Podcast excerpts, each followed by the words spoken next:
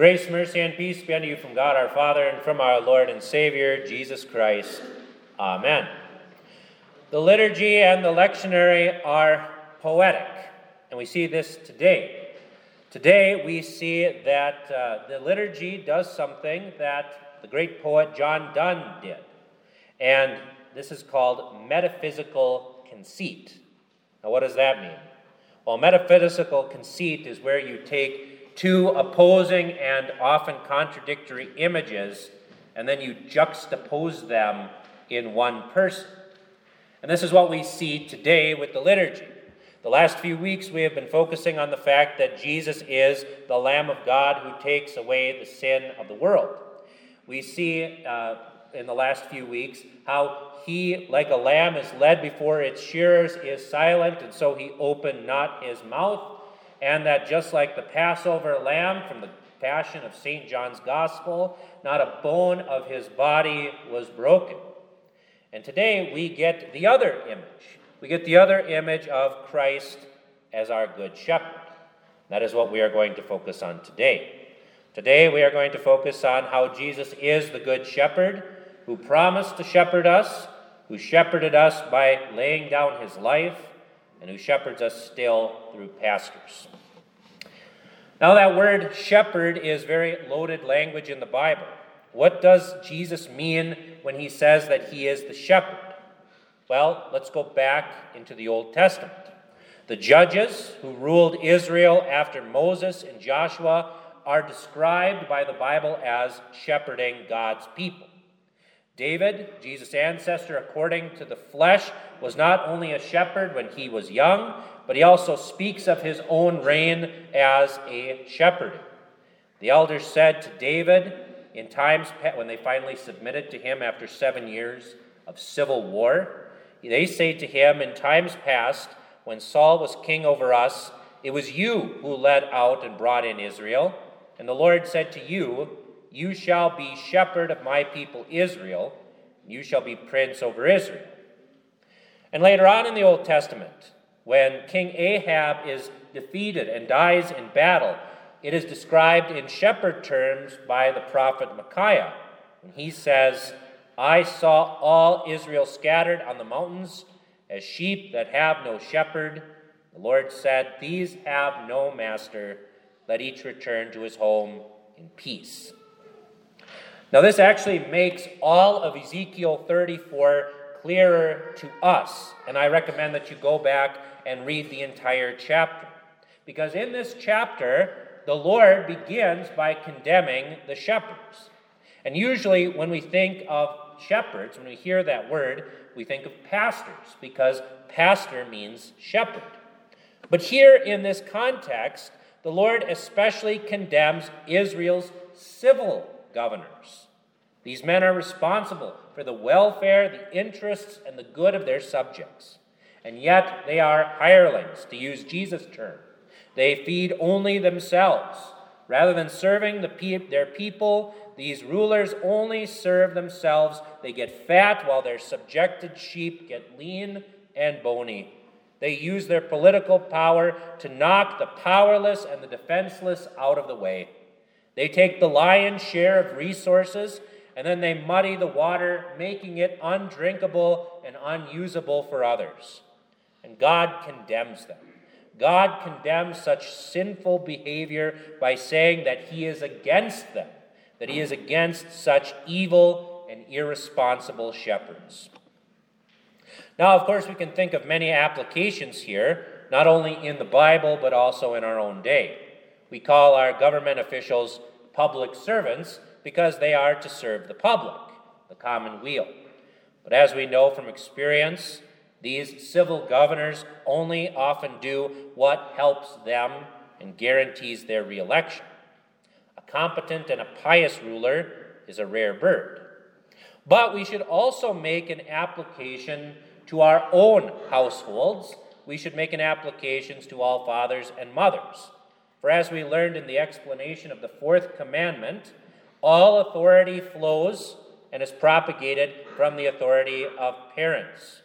For where a father is unable alone to educate his rebellious and irritable child, he employs a schoolmaster to instruct him. If he be too weak, he enlists the aid of his friends and neighbors. If he departs this life, he delegates and confers his authority and government upon others who are appointed for this purpose. God has placed fathers and mothers in their office as shepherds so that they might serve their children, not themselves. They are first and foremost to raise their children in the knowledge and in the fear of the Lord. And that's why I'm here. As your pastor and headmaster, I have a foot both in the domestic estate and in the churchly estate. As the headmaster, I simultaneously act in your stead as a parent and as a preacher of the word. And the teachers at Trinity act in your stead too. They are in your place when they teach, comfort, encourage, and yes, even discipline your children. The teachers and I do this work not for our own benefit, but for you and for your children's benefit. And I know that it's a sacrifice to send your children to the school. But remember that we are on earth to serve these children who have been given into our charge, not ourselves. Let us not be like the irresponsible shepherds of Ezekiel's day who acted only out of self interest and for their own convenience and their own comfort. Because we know that this school is best for our children. Because the Word of God is the foundation and the lifeblood of the school. And that's why you called me. You believe it. And so send your children here. Encourage your friends and your family to send their children here. And if you have children here, send them to our new high school. Because if being a Christian is the most important thing in the world, and it is, then the choice between different schools becomes much, much clearer. Now, the shepherds of Ezekiel's day were terrible. They didn't do what God sent them to do, they didn't serve God's flock, Israel. And so God makes a promise. He says, Indeed, I myself will search for my sheep and seek them out. I will feed them in good pasture, and their fold shall be on the high mountains of Israel. There they shall lie down in a good fold and feed in rich pasture on the mountains of Israel. I will seek what was lost and bring back what was driven away, bind up the broken and strengthen what was sick, but I will destroy the fat and the strong and feed them in judgment. Here, the triune God promises to do three things. He promises to search and seek for his lost sheep. He promises to feed, heal, and strengthen the sick and the spiritually crushed. And he also promises to destroy and judge the spiritually fat. But how is God going to do this? How is God going to be the shepherd? Well, he makes us another promise later on in the same chapter. He says this I will establish one shepherd over them, and he shall feed them, my servant David. He shall feed them and be their shepherd. And I, the Lord, will be their God, and my servant David a prince among them. I, the Lord, have spoken. Well, who is this one shepherd? Who is this David that God is talking about? Because it can't be the David that we're all thinking of because King David died 383 years before Ezekiel even uttered this prophecy. Well, here the name David is used because David is a shadow or a type of Christ. David was the ancestor of Christ according to the flesh. But even more than that, David was a man after God's own heart who was judged not by the outward appearance but by the heart. And who knows God's heart better than God Himself? Who knows the Father's love for us better than the Son, who remains in the bosom of his Father? This greater and better David is the only one who is fit to be ruler and protector of God's flock. And Jesus fulfills his ancient promise 500 odd years later. In our gospel today, we see that Jesus is the good shepherd who shepherds us by laying down his life.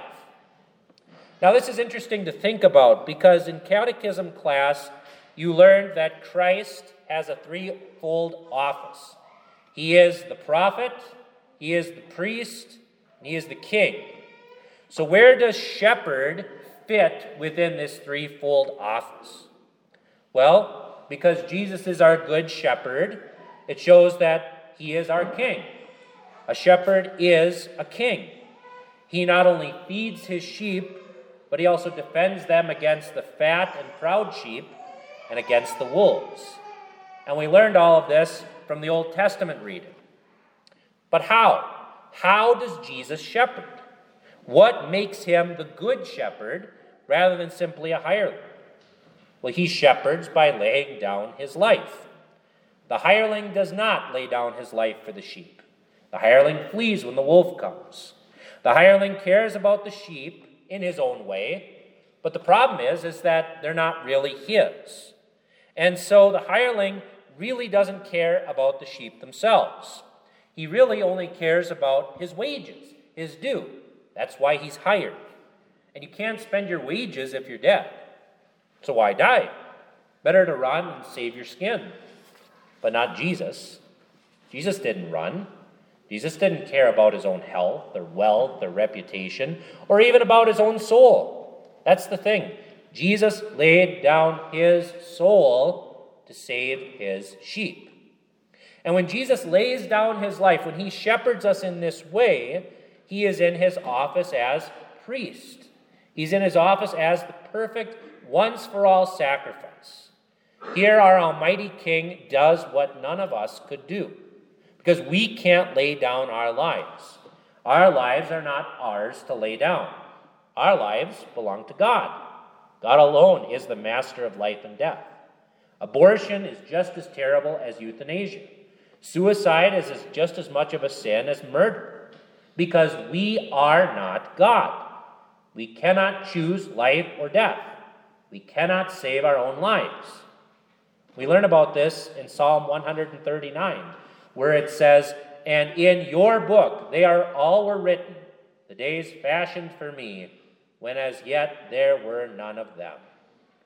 Every single one of our days is already recorded in God's book. But Jesus is different. Jesus is God. And so Jesus has the authority to lay down his life, and he has the authority to take his life back up again. And as we learned in the last few weeks, Jesus truly did die. His soul was separated from his body. And we know this because each evangelist, each, each evangelist says these words he gave up the ghost. But Christ did not die until it was time. Remember the passion readings that we heard just a few weeks ago. John records these words And this, Jesus, knowing that all things were now accomplished, that the scripture might be fulfilled, said, I thirst. Now a vessel of, full of sour wine was sitting there, and they filled a sponge with sour wine put it on hyssop, and put it to his mouth. So when Jesus had received the sour wine, he said, It is finished. Bowing his head, he gave up his spirit.